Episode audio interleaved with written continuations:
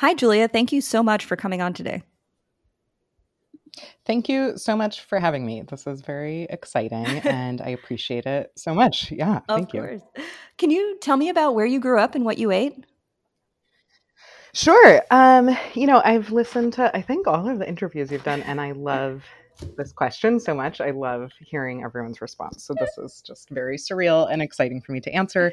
Um, so I grew up in Manhattan until I was about eight, and then my family moved to the suburbs, um, about half an hour outside of New York City. And I was raised by my parents, my mom and my dad, who both worked full time since like way before I was born. So I was also very much raised by my babysitter um, Jenny. And I would say the food I ate growing up, I ate a lot of food outside of our house. Mm. Um, we depended on Chinese takeout a mm-hmm. lot. We ate a lot of um, pizza. We ate a lot of like Jewish delicatessen food, like Ashkenazi, um, you know, all different like chicken soup and knishes and that kind of stuff. Um, we, my family loves a diner. um, lots of bagels and occasionally McDonald's. I was a chicken nugget kid. Yeah. Um, and I would say the food in my family's home, I was thinking about this and I feel like it was divided between three basic food groups or or not food groups but like items mm-hmm. or themes. Um so there was a lot of packaged like diet food. Um there was a lot of like snackwells cookies boca burgers stuff like that in our house. There was a lot of um food purchased from like prepared food stores so like containers of like pesto pasta like stuff like that. And then there was also jenny's cooking um and this was the food that I loved the most when I was a kid. Jenny's food that she would mostly prepare for herself and share with me is the food that I feel I guess one of the foods I feel most deeply connected to and it feels I don't know, especially important to talk about right now because Jenny is from St. Vincent, which I'm sure you're aware mm-hmm. because of where you live, but um, there was just or there continues to be this really crazy volcano um, erupting in St. Vincent that's like devastating the country. Um, so thinking about Jenny and her family and St. Vincent right now is kind of top of mind for me. And um, if it's okay, can I just shout out a website course, yeah. to send people to? Okay, so there's a website called feedstvincent.org. Um, so it's St. Vincent, feedstvincent.org. And um, the chef from Food Sermon in Brooklyn, who is also a Vincentian. He's started this like kind of meal response thing because a lot of people are like in need there. So I'm really grateful that he set that up, and it's just a very tangible, easy place for people to go to support um, just a country that is, you know, going through a very rough time right now. So that was a long answer. I love the food sermon. I'm, I'm that's I yeah, yeah, it's a great restaurant. Um, where did He's where awesome. outside New York did you grow up? I'm sorry, I didn't hear what where outside New York did you grow up? Oh, um, in Westchester, Westchester County. Okay. My family moved to Harrison. Yeah. Um, so yeah. No, no, I'm um, just I'm from like a, Long Island, and so I always want to know. because yeah, no, totally. It's very like the bridge, the bridge and tunnel connection. Exactly. I'm with you.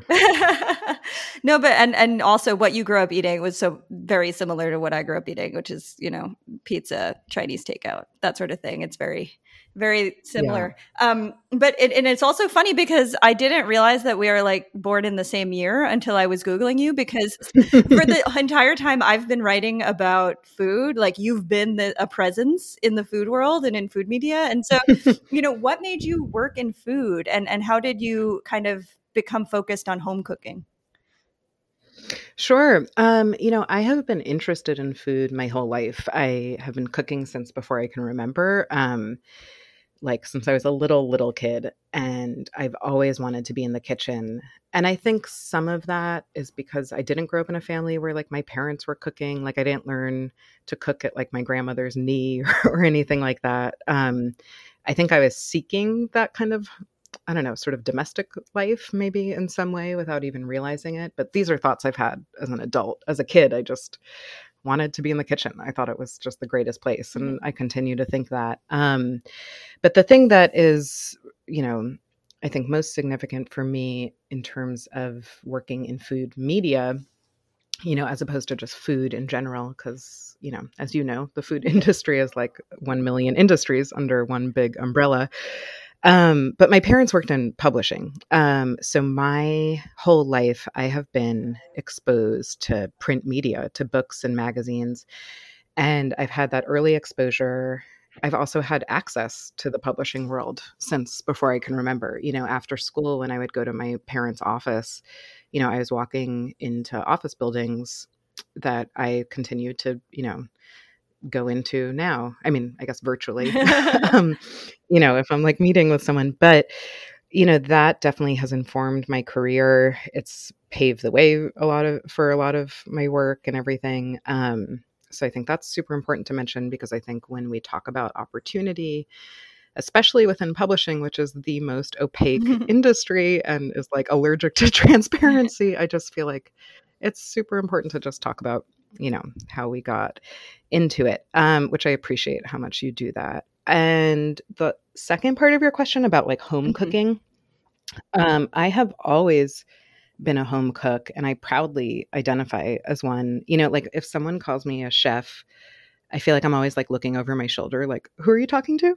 like, um, and you know for me home cooks and chefs are just different things um, right. and i'm really happy to be a home cook I think they're both worthy. They're both valuable. Um, they're just different, mm. and I try not to confuse them um, because I'm really proud of what I accomplish in my home kitchen, and I'm proud of what other people accomplish on a daily basis in theirs. And I'm so happy to be a home cook who writes for other home cooks. Um, you know, I try to share all my recipes and stories from that sort of like shared place, I would mm-hmm. say. And I guess the only sort of professional cooking experience I've had, in addition to like recipe writing, is I did work for many years as a private mm-hmm. chef. Um, but that was always me cooking in other people's home kitchens. You know, I still think of that, even though it's not, um, you know, just sort of like the daily relentless grind of home cooking within your yeah. own home and it is paid and you know yeah i guess you could call me a chef for that uh, whatever i don't care what you call me but um you know that to me just continued to um inform you know my life as a home cook and i just had access to many home kitchens and access to many um, families who you know had the ability to hire someone to cook for them in their home which is a really interesting fascinating experience. And at the end of the day, you know, I think everyone just wants to feel very taken care of. Um, I think that was a big takeaway for me. I mean, I have other takeaways from that time, but I won't bore you with that.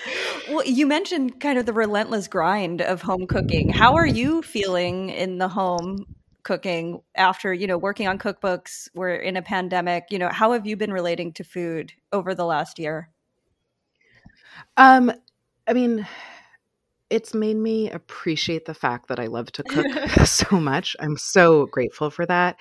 I don't know. I feel like I'm always kind of ruminating about um, home cooking and home cooks and always thinking about the labor mm-hmm. that is home cooking, um, the undervalued, like unacknowledged um, just I think really just not very well understood labor. And I'm someone who gets acknowledged and credited mm-hmm. for that labor. You know, like I get to put my work out there. I get to make a business, a career out of it. Um, but I'm doing what many people are doing every day without any credit or acknowledgement. And when we cook at home, you know, again, you know this, mm-hmm. um, but you know, we're not just making dinner. We are planning for it. We're maybe keeping a budget. We are keeping like a endless mental inventory of like what's in our kitchens. Um, we're trying to use things up. We are probably taking other people's like needs and desires into consideration. Um, you know, we're shopping. We're also cleaning up. We do so much mm-hmm. cleaning up. um, you know, that's part of why I don't put this is like a sidebar and a tangent, but I don't put times in my mm. recipes. Um, you know, like active time or prep time or whatever, because I just feel like it's endless. Mm-hmm. like, are, are we including, you know, washing the dishes and cleaning the counter and the grocery shopping? Like, that's all part of making the recipe. Um, so I just don't put that because then I feel like I'm measuring myself against it or something. I don't know. It just like makes my head spin. And am I asking other people to measure themselves against it? Like, I just don't like that mm. kind of vibe. Um, anyway, so yes, home cooks are just incredibly valuable. You know, we sustain households and communities, and this is really important work that often just doesn't get the credit that I think it so deserves. So, yeah, I definitely am so happy and proud to be a home cook, especially over the last year. Um, and I'm also really happy and proud to, you know, have the opportunity to celebrate my fellow home cooks who don't often get that I don't know, that cheer or celebration. Yeah, no, it, it's funny because I think over the last year, it's the first time I've really thought of all of that labor that you just mentioned that goes into it. I think it's been so apparent to me in a way that it wasn't before, where like before when I would cook dinner, it would be part of more of a what felt like a full day. And now it feels more mm-hmm. like just the only point of of my day and it's i just see it all so clearly like that mental inventory like i have felt like the weight of that mental inventory of what's in the kitchen mm-hmm. over the last year in a way that i never have before um, which is interesting yeah. and actually like maybe i want to explore that deeper because it, it really is like such a it's sure, so much yeah. pressure i i feel yeah it's yeah. No, Sorry. no, no. Yes, but... I'm just I'm like nodding out loud. yes. no, but it's funny, and and you know, uh, it's you know a lot of you know different complications there of of trying to keep keep life afloat and also you know make sure there's food in the kitchen et cetera et cetera and mm-hmm. you know it's been better to get inspiration from cookbooks like your new book simply julia um, hmm. and i wanted to you know it's hard for me and i don't really talk about it the only time i've written about kind of quote unquote health in my newsletter it was i literally put it in quotes so that i i wouldn't be mm-hmm. kind of making a judgment because I do feel like uh, it, it's it's so difficult to talk about. You know, people are so yeah. Uh, connected. You don't want to tell anyone a food is bad or a food is good, and health necessarily kind mm-hmm. of says this is good. Um, and so I wanted to ask how you kind of decided to approach that idea, uh, as well as the issues of fat phobia, which are so deeply connected to ideas of health and how we talk about them. Yeah. Um, I so appreciate you asking this and kind of giving the context for how you've, um, you know, gone about it in your work or or not right. gone towards it because it's super sticky. Um, I'll just back up for a second because something I just heard you said that I feel like feels tied to this is just that feeling of like pressure right. within home cooking, having nothing to do with health, but that's something I just think about a lot. I think in the age of social media and cookbooks and stuff, I think in general, I, I see and feel and observe this sense of pressure that home cooks feel, that I think a lot of people feel. I think this measuring of ourselves against each other and ourselves. Um, and you know that's something i try to push against as much as i can in my work i i basically feel like the kitchen is the one place where I don't feel mm-hmm. anxious in my life. Like everywhere else, I am like so anxious. And, you know, that's why I take mm-hmm. medication and see a therapist and, you know, have supportive friends and boundaries and my friendships and all these things. You know, like this is anxiety is a big part of my mm-hmm. life. And it's really interesting to me that it's not a part of my cooking life. And I feel like that's a place that causes stress and pressure for most mm-hmm. people. Um, so I feel like that is like this big knot I am constantly trying to untie and understand and just be aware of. Mm-hmm. And I'm saying all this because what you mentioned just really resonated, but also because everything I just described to me it, like for me personally, I can only speak from my own personal experience, but that's all rooted in diet culture, mm-hmm. in the sense of um, perfectionism, this sense of like trying to attain the unattainable.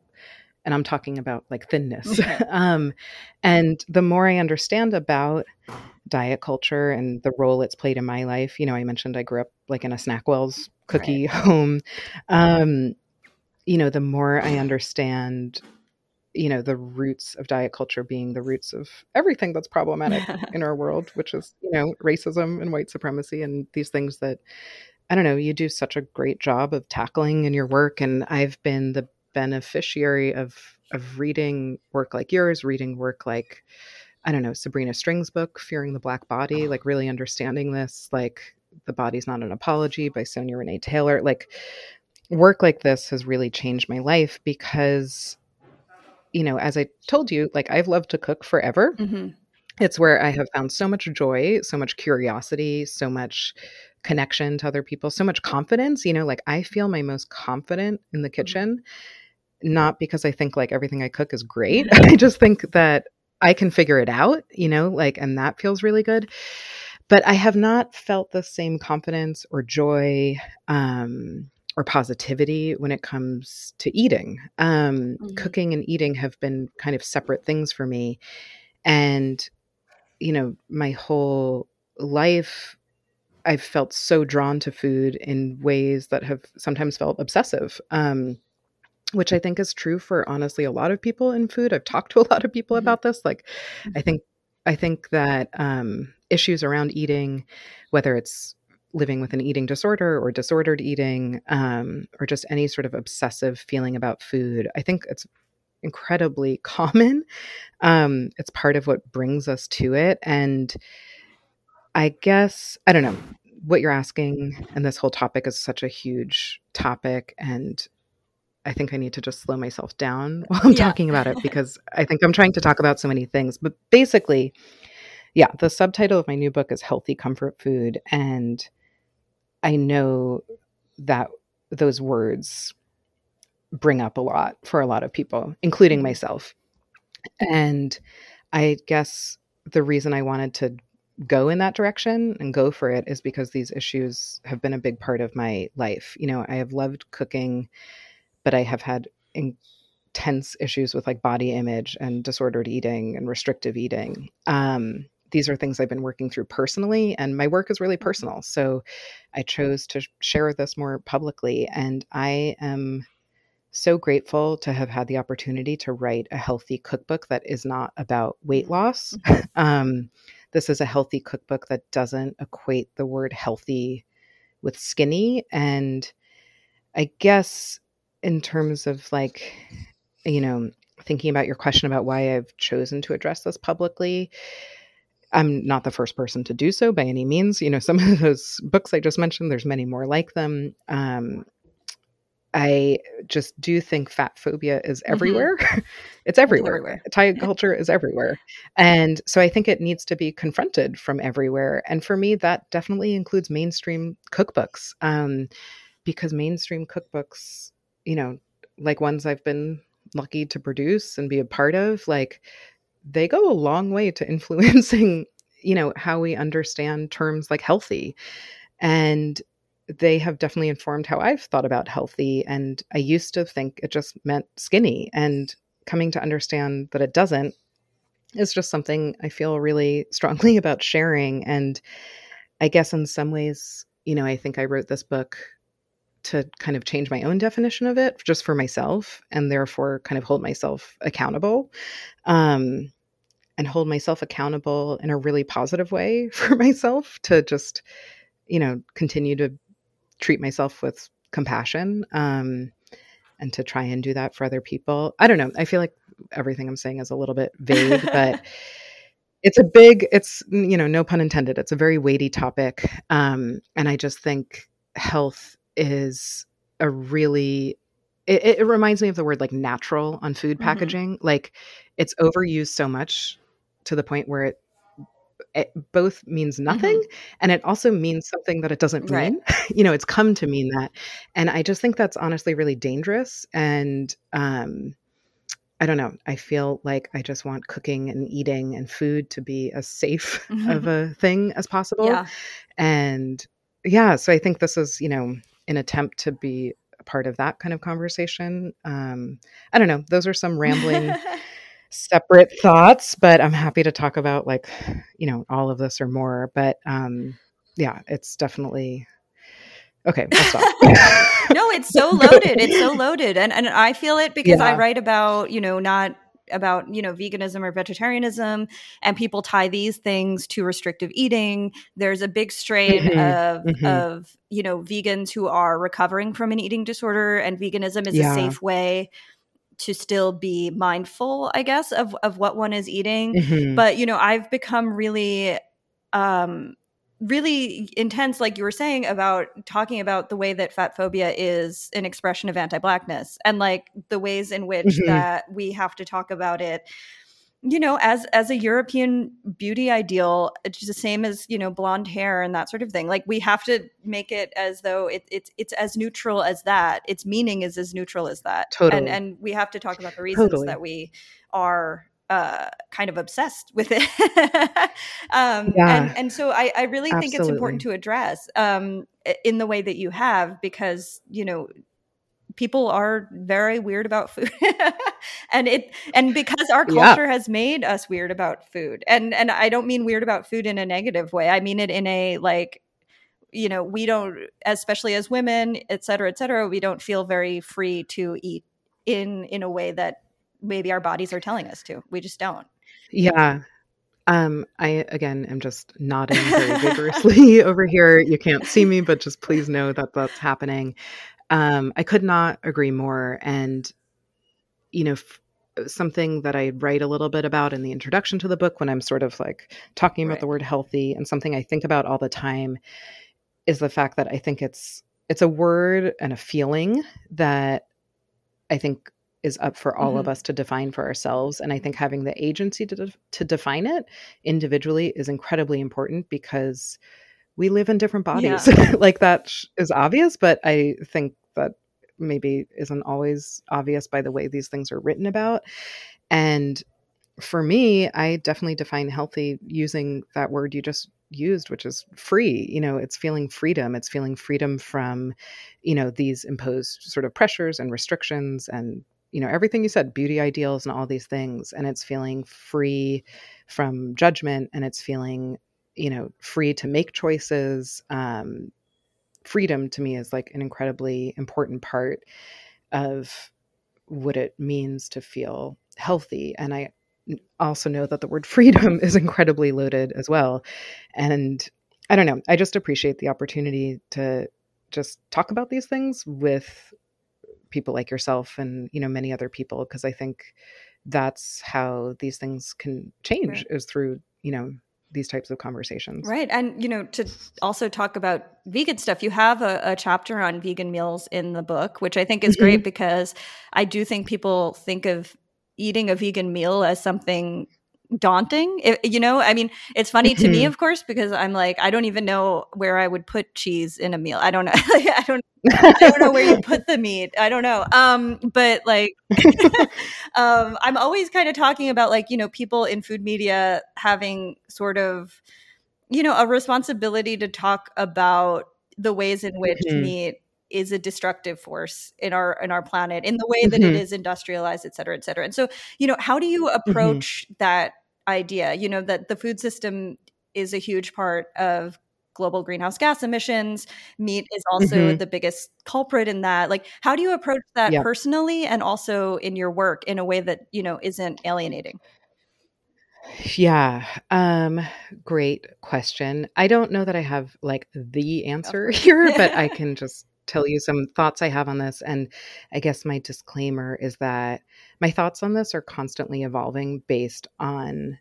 you know, information that I am finding, information that's new to me, mm-hmm. that's not new information. Um, and uh, yeah, not to keep saying this, but a lot of that information for me on this topic comes from you and your newsletter. It comes from other people I read and talk to who, you know, either identify as vegan or work in farming or work in policy work um, or cook for their community or feed their community in other ways. You know, people who are attached to the food system in very conscious mm-hmm. ways. Um, I would say people I've learned a lot from, who I know you've talked about a lot in your work, are you know people like Karen Washington, people like Leah Penniman. Um, I don't know. The more I learn, the more I learn, which is true for all of us. um, so I don't know.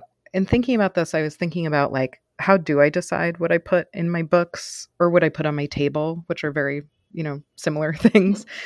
And most of these decisions come from the people I am feeding, um, the people I'm cooking for, the person who I do that for the most, if that's a sentence, I'm not sure. Um, is my wife Grace. Mm-hmm. Um, you know, my home, my home kitchen is me and my wife and our two dogs. I would say our dogs are the ones who consume the most meat in our household.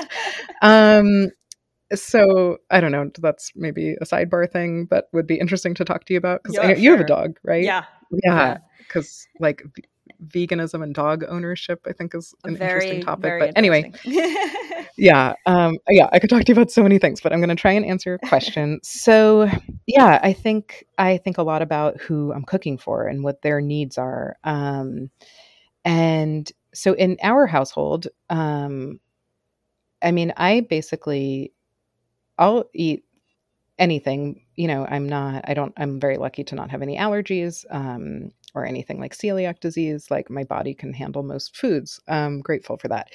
I try to be selective about what I eat based on what I like and, you know, what supports my local farmers and all that kind of stuff. Um, but in terms of like meat consumption in our household, separate from our dogs, mm-hmm. um, we my wife grace doesn't like red meat. She used to eat a lot of pork. She's southern um, but she just no longer really likes it. So we eat like a lot of vegan and vegetarian meals and we also eat chicken and fish. Um, we have the privilege to be very selective about where we buy those items or all these items. Um, and something that's been on my mind which is interesting to hear you talk about a lot of people who you know, are recovering from eating disorders or disordered eating, like turning to veganism, mm-hmm. you know, the way I have continued to, I guess, just heal my disordered eating has been through like the framework of intuitive eating.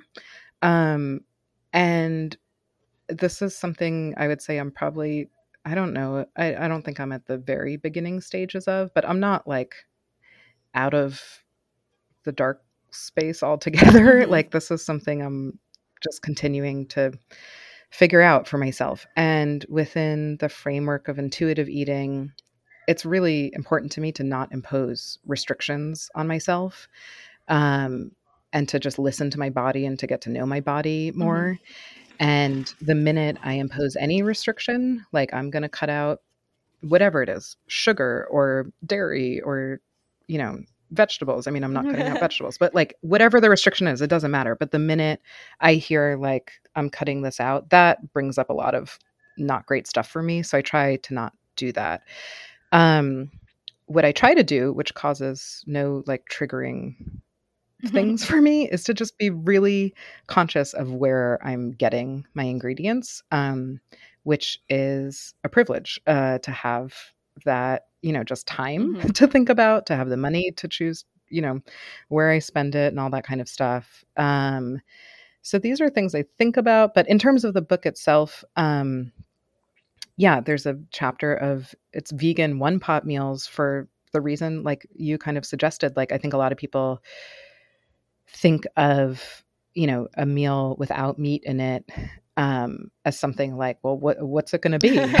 um, like what's the centerpiece of this or something you know i talk to home cooks all the time like i talk to home cooks on social media all the time like i am in this ongoing conversation with people who are cooking at home and i know this comes up for a lot of people so that's why i wanted to make it like one pot mm-hmm. meals like you know make this feel really simple because it can be simple but also make it feel like cozy yeah. and familiar and you know not i don't want to other mm-hmm. it um but yeah that chapter is in a book that also has a chapter of like chicken recipes. And I don't know, in terms of being conscious of like the food system and climate change or climate crisis and how it infects all this. I don't know. If I were to write this book today versus when I started working on it, you know, that's something I thought about. Like, would it still have the chicken mm-hmm. chapter? Um, I'm not sure. I don't know. Um, I'm continuing to learn and I'm just grateful to learn and um yeah, I am actually.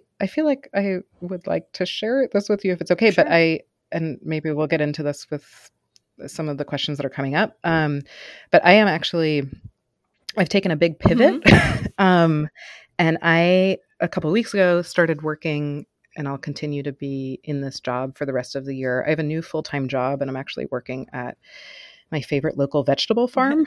um, and I have taken like a step back from cookbook world and food media and stuff. So, the, you know, everyone I work with is vegan. We're talking about this stuff all day, every day. Like while we're farming. Uh-huh. Um, and I feel like my mind and body just absorbing a lot of new information. So I don't know. Yeah. Maybe we can talk in a few months and see where I am. I don't know. It's no, interesting. it's super interesting. And I love that you're working at a local farm with people who are vegan because a lot of the narrative around veganism that we get online, I'm going to say.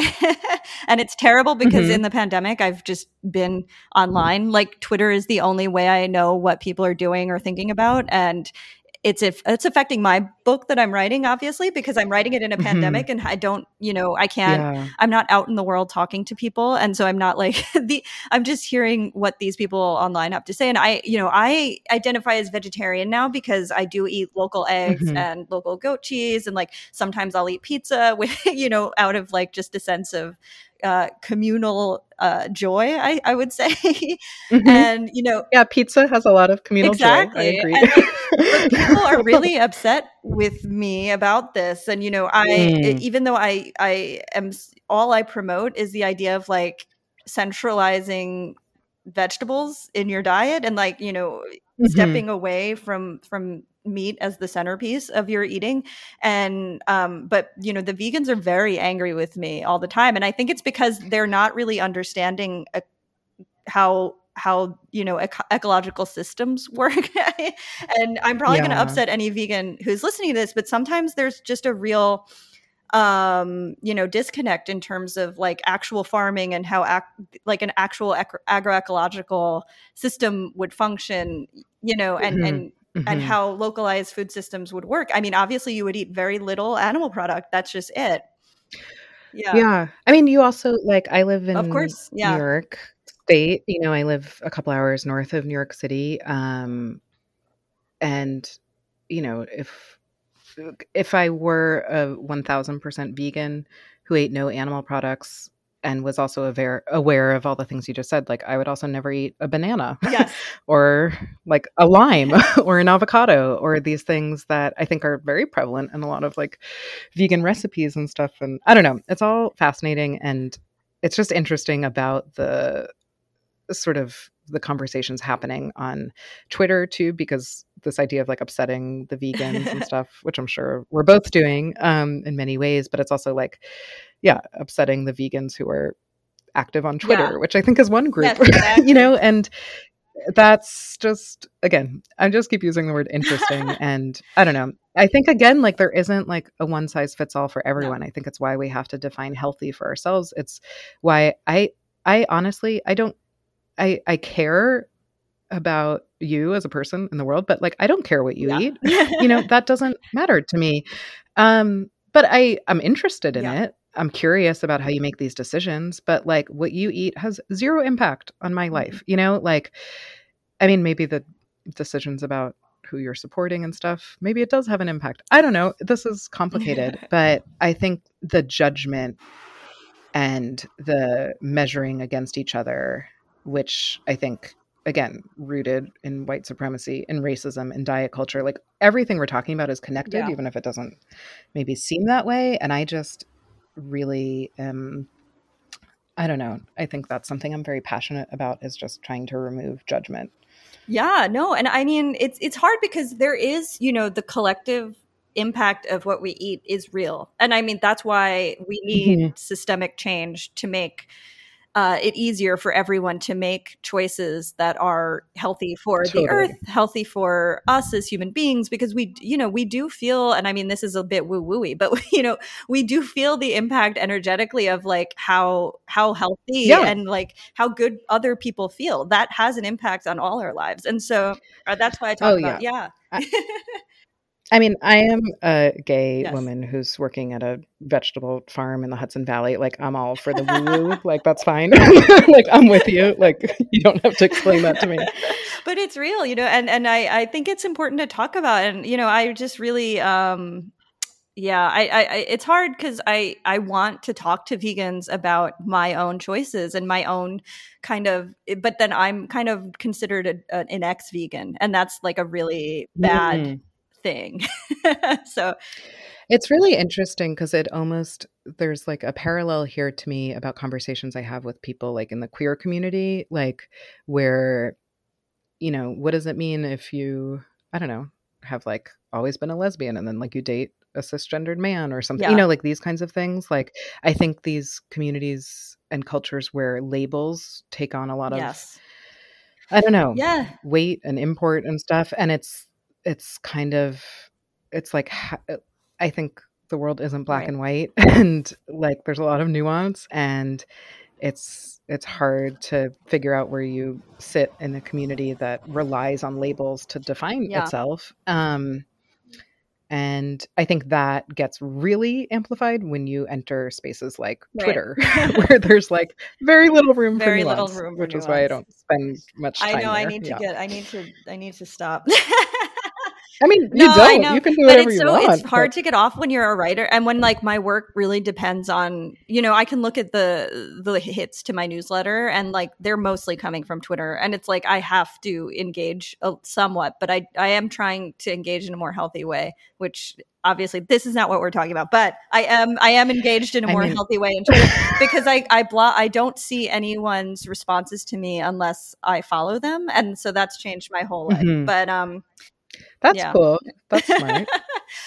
Good for you. That's great. Yeah. I'm, I mean, I, I know this isn't what we're talking about, but it's also Social I media mean, is I such a big part, part, of yeah. our lives. and I'd like Yeah. to talk to no people i love to ask about people's relationships with social media because i think it's useful also for like the readers or the listeners to uh, to know like what it's like for people who are kind of i hate this phrase but creating content and like have to engage Yeah. in social media on this professional level but it, it is it is work it is labor Yeah, no, and it definitely feeds into our income. Yes. Like if you're getting hits on your newsletter that you're getting, you know, there's paid subscribers, including myself, highly recommend it. Very good investment. Um I I get it. Yeah. You know, I I'm trying to get people to buy my book Yeah. cuz yeah, yes, I believe in my book, but I also have a mortgage I'm paying. You know, like these are actual things and you know, I think we don't talk about a lot of stuff like money and all that. I mean, you talk about it, but that's rare. And um, I don't know the way social media plays Yeah. into this. I think is tied to everything we're talking about, like this kind of sense of pressure or exceptionalism. And I don't know. For me, when I used to check things like, um, you know, like likes Right. or comments or my ranking on something like Amazon or something, which is just not something I recommend anyone do. Um, when we're checking these numbers, to me, it always just felt like how I used to feel when I would step on a scale and check my weight, which I haven't done in a long time. I threw out my scale a while ago because it didn't Right. make me feel good. um, and this kind of constant measuring, I feel like you kind of spoke to this earlier. I just feel like it's worth mentioning now because I think there's a connection between these things. And something that's been really helpful for me is like, who provided these numbers? like, what are they? What are they getting out of it? Because they're probably the person getting or the institution getting something out of it. Like this constant checking. We're doing it because someone provided these things, these rankings, these numbers, and I don't know. It's a big part of why I joined the farm crew because it means I'm spending at least eight hours a day not on my phone or computer. And that feels revolutionary for me mm-hmm. personally. And even in just a few weeks, like I've noticed the difference in just how I feel. And honestly, to go back to this word, like I feel healthier. Yeah. I feel more free. I feel less judged. I'm judging myself less. I just don't care about these things like these numbers. Um, and that feels honestly like a relief. Um, anyway no it, it's real sorry, it's real continue yeah no no no i mean i love i love the any tangent is good but um you know and i wanted to talk about your past cookbook feed the resistance the website equity at the mm-hmm. table mm-hmm. which is a database of food mm-hmm. professionals who id as queer black indigenous person of color women non-binary mm-hmm. As a you know white food writer with a big platform you know why have you taken on these political projects in food um, excellent question. um, I have taken on these projects because I feel like I have the time, the money, and the access to do so. And it feels like a responsibility to do so. I don't consider myself a leader mm-hmm.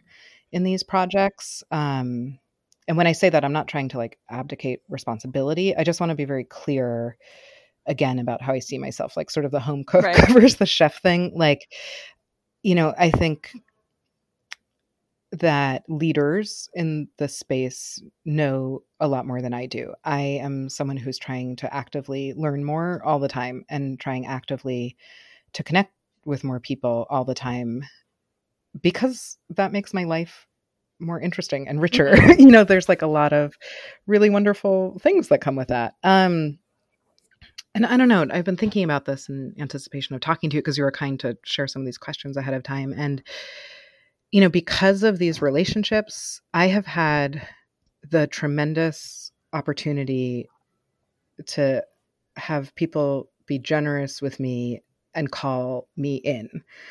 Um, that is incredibly valuable. I, you know, I try to surround myself with people who hold me accountable and I try to hold myself accountable as, you know, a white woman with a lot of privilege in the community and, you know, the space I work in.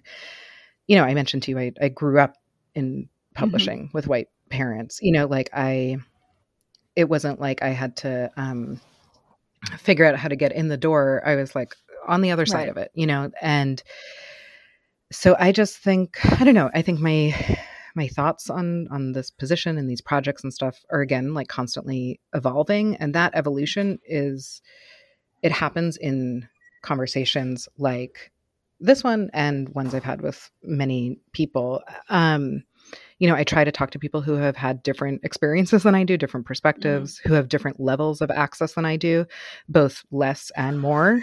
um, and I know what it's like to have the kind of access and agency I have. So I just basically feel like I just try to do whatever I can to create more mm-hmm. of that for more people. Um, and I just feel, I don't know, I feel really grateful for the moments and people who have, you know, talked to me along the way. Like, you know, you mentioned Feed the Resistance, which came out in 2017. Um, I was thinking about because you've interviewed Tunde mm-hmm. Wey. No, I right? haven't actually. I, I, feel like I've listened to. I, I oh, love Tunde like Wey, but I to the no, no, I haven't. I've never actually spoken to him. So, eh, which is funny because I, like, I think we're we're like fans of each other's work, but I haven't I haven't invited him for an interview yet because I feel like I'm not uh, ready. yeah, no, I yeah. get that. I mean, I think you are, but I mean, whatever. He's a person. Of you're course. a person. Like, um, that's so funny because I really am like totally like a very regular reader and listener. And I like imagine maybe I've just heard the two of you talking about such similar things. Mm-hmm. I imagined I've heard a conversation, whatever. Anyway, you can cut this out. But um I don't know. Tunde was someone who he wrote an essay for Feed the Resistance. He was part of it. You know, I had reached out to him. Um and I was thinking about a conversation I had with him where he called me uh, basically I don't know. I haven't talked to him about sharing this story, but I hope it's okay. But I just, you know, he was like, Are you the right person to be doing this book?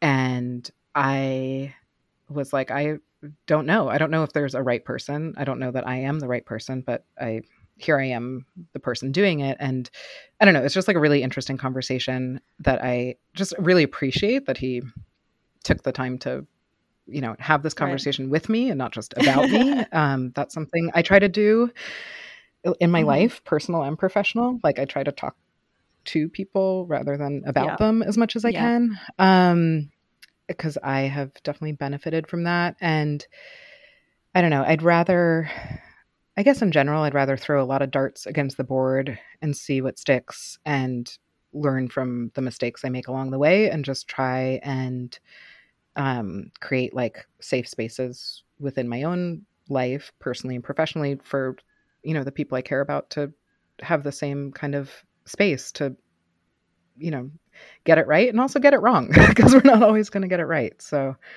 yeah, yeah, those are some thoughts. No, for sure. And I wanted to ask you, you know, about kind of, and I ask a lot of people about it. Like, do do we think that the big moment of like Adam Rapoport stepping down from Bon Appetit has it? Is it really mm-hmm. going to change anything? And you know, I've always said, mm. you know, mm. um, I'm like a mixed race white woman, and I've always been kind of mm-hmm. conscious about how much easier it is for editors to give me an assignment or put me in a position mm-hmm. than it would be for a you know black or visibly latinx writer. And you know what has kind of been going through your head during these moments and how have you kind of decided to respond to it using your work? Sure. Um again really appreciate this question and you know all you do to ask other people the same question and and yourself right. um i guess what's been going through my head right now is what's been going through my head for a while right. i know it's been going through yours as well um you know based on things you've written about and you know the food writers workshop i remember the first one yes. i went and it was right after equity at the table started mm-hmm. um like uh, like within days i think and i just remember feeling like it, it just felt really great to be there um it was awesome to see what you know you and your your fellow um i don't know what you would call them colleagues right. or organizers or whatever yeah. put together um just like a conference that cost exactly what it cost to put on like wow that felt novel um and just with like this tangible information and i think all of that is very true to equity at the table which is you know free to use always will be free to join um you know this is not something that's scaling right. um and anyway um so yes i think that this reckoning quote unquote i put it in air quotes because uh, you know i'm not sure it, eh, right. it is actually a reckoning um i'm not sure but i feel like it's i know it's overdue um and in terms of what i'm thinking about now you know i'm actually working on something that i'm really really excited about that has not been like a very it's not been a public thing at all because I don't think it needs to be, but I think it's worth just kind of talking about here because I think it answers your question. So, um, I have been working with um, a really wonderful literary agent, which is not um, a unicorn. like that is a thing that exists. Like they're few and far in between, but um, this wonderful literary agent um, Cindy Ah, who is an agent at CAA, which is like a huge agency. Um, I know Cindy because she's a member of Equity at the Table. Um, and she reached out to me, it was like a few months ago, about working on a book with a client of hers, working as like a co author, um, which is something I've done a lot of. And I just didn't think I was the right person for the job. Um, and I also wasn't looking for that job. Um, I was approaching the burnout that has led me to work on the farm, which is, you know, maybe funny. I don't know. um, and, but I got to talking to Cindy about like how, how did my name become one of the very small number of names on like the post it right. that someone like her or a cookbook editor reaches out to when an author is looking for a collaborator because it's not a very long list of names.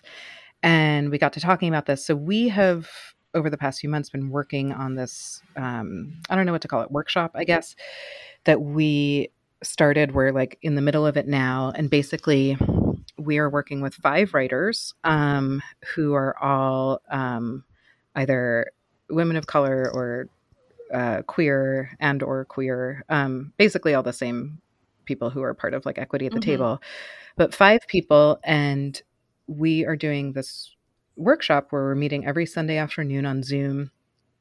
And we're basically like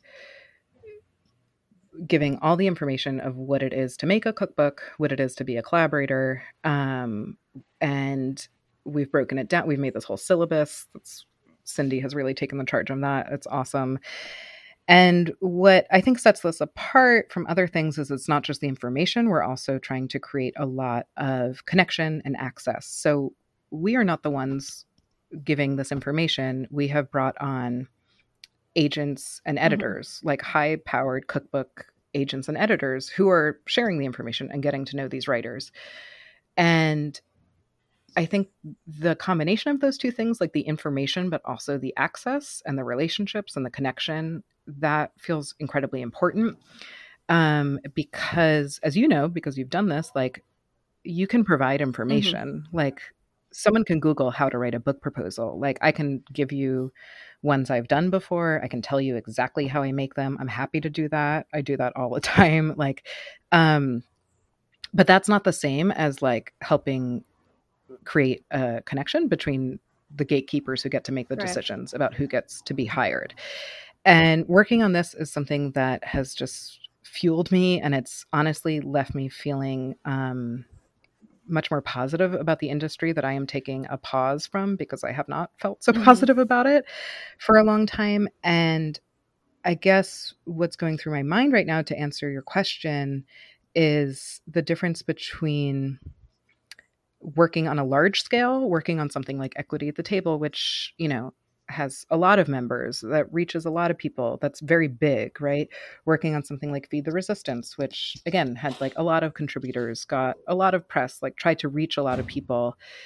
You know these large scale things what i am really interested in now is something on a slightly smaller scale but that has a lot of impact. Like these five writers that will make a very big mm-hmm. impact because that is literally like doubling the number of like go to um, collaborators like and that feels important. And it's not that the other stuff doesn't feel important. I just i guess in general i've tried to reach a lot of people with my mm-hmm. work whether it's in cookbooks or in other work i do and i think i'm just at a point in my life right now when i'm just much more interested in like much more personal connections yeah. including like stepping away from cookbooks to work on the farm and work with a small group of people in person every day and not try and reach you know thousands of people online. Like i want i want to know the people who are buying the vegetables we're growing and i want to know the people that i'm working with. And that feels just really it's nice to have both these things in my life and i guess that's what's on my mind right now. Um and i guess in general I don't know, this is incredibly cheesy what I'm about to say. Um, but something that has helped me just it's given me a really helpful framework for everything we're talking about is to just try and think about food media mm-hmm. making it and consuming it in the same way I think about making and consuming food. um, and I just try to think about like where does it come from? Who is making it? Like how are those people treated? Like what is the level of access and agency? Um, i don't know. I think all these things apply for both yeah. and that just helps me organize the stuff in my head because otherwise it feels really overwhelming. No it is it is overwhelming and it, and we do need our, our own little methodologies for for dealing with because mm-hmm. it's overwhelming. The, you know the world is overwhelming. It's so hard to do any right thing ever. I was having this conversation with friends yesterday about like whether it's okay for us to go to Costco in Puerto Rico because and it's mm-hmm. like well we need you know I cook all the time. I bake all the time. I make recipes for other people to make, you know, to influence other people to, you know, do vegan baking, you know, and I need a lot of stuff, unfortunately, to do that. Mm-hmm. And like mm-hmm. the way to do that is uh, in an affordable manner is to go to Costco and, and, you know, and I don't, we don't have a car. So it's like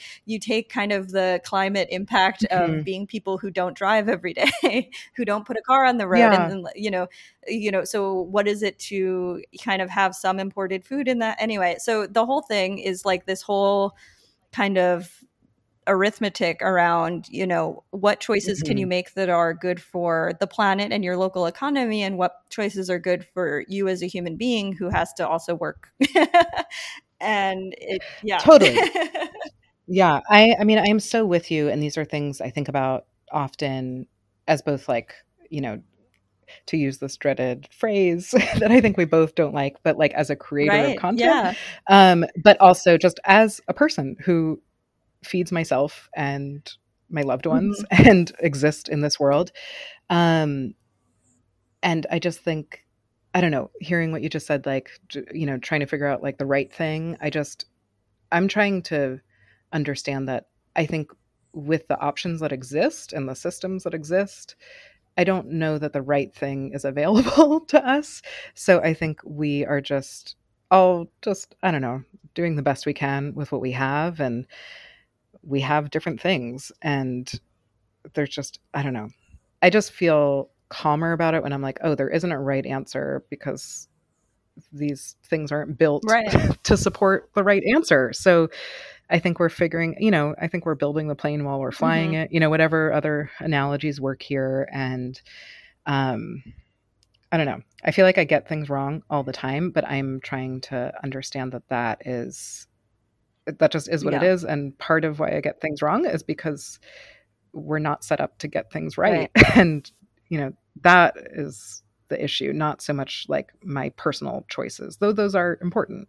Right. No, they are. They are important. And yeah. I mean, to get now to this question, why for you is cooking a political act?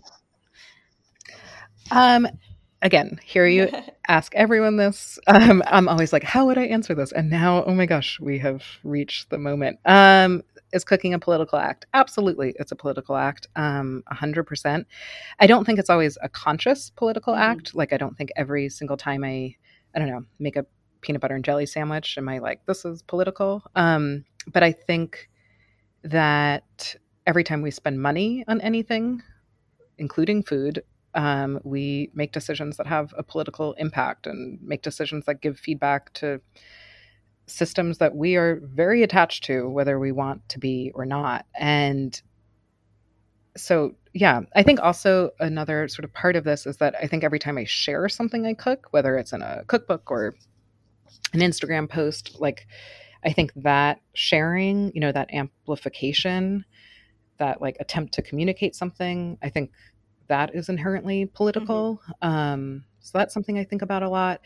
But I think I really I love that you asked this question because I think it reminds us that, or at least it reminds me that I think we often think about political as something like capital P, right. like this this moment. Um, you know, I am I'm voting, I'm, you know, advocating for this politician or something like these things that are incredibly important. um, but I think our lives are political. We exist in political systems, so everything we do is attached to that. And I think that it's kind of designed to make us not realize mm-hmm. that. so yeah, I think my everyday cooking at home is totally political, as are so many other parts of my life. And the fact that I don't realize that often is like I think, part of both the problem and maybe the solution yeah. or a solution. um, so yeah.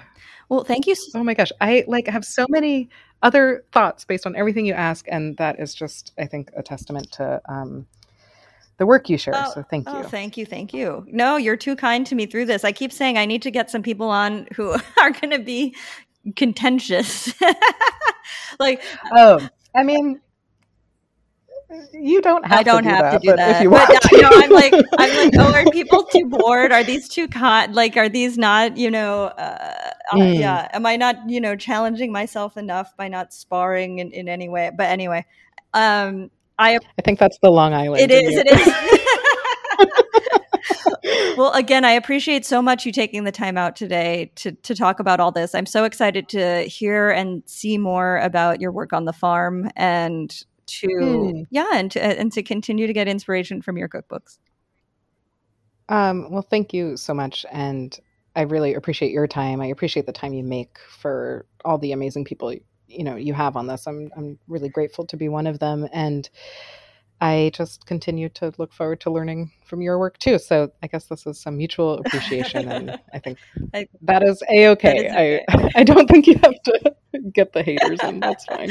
Thanks.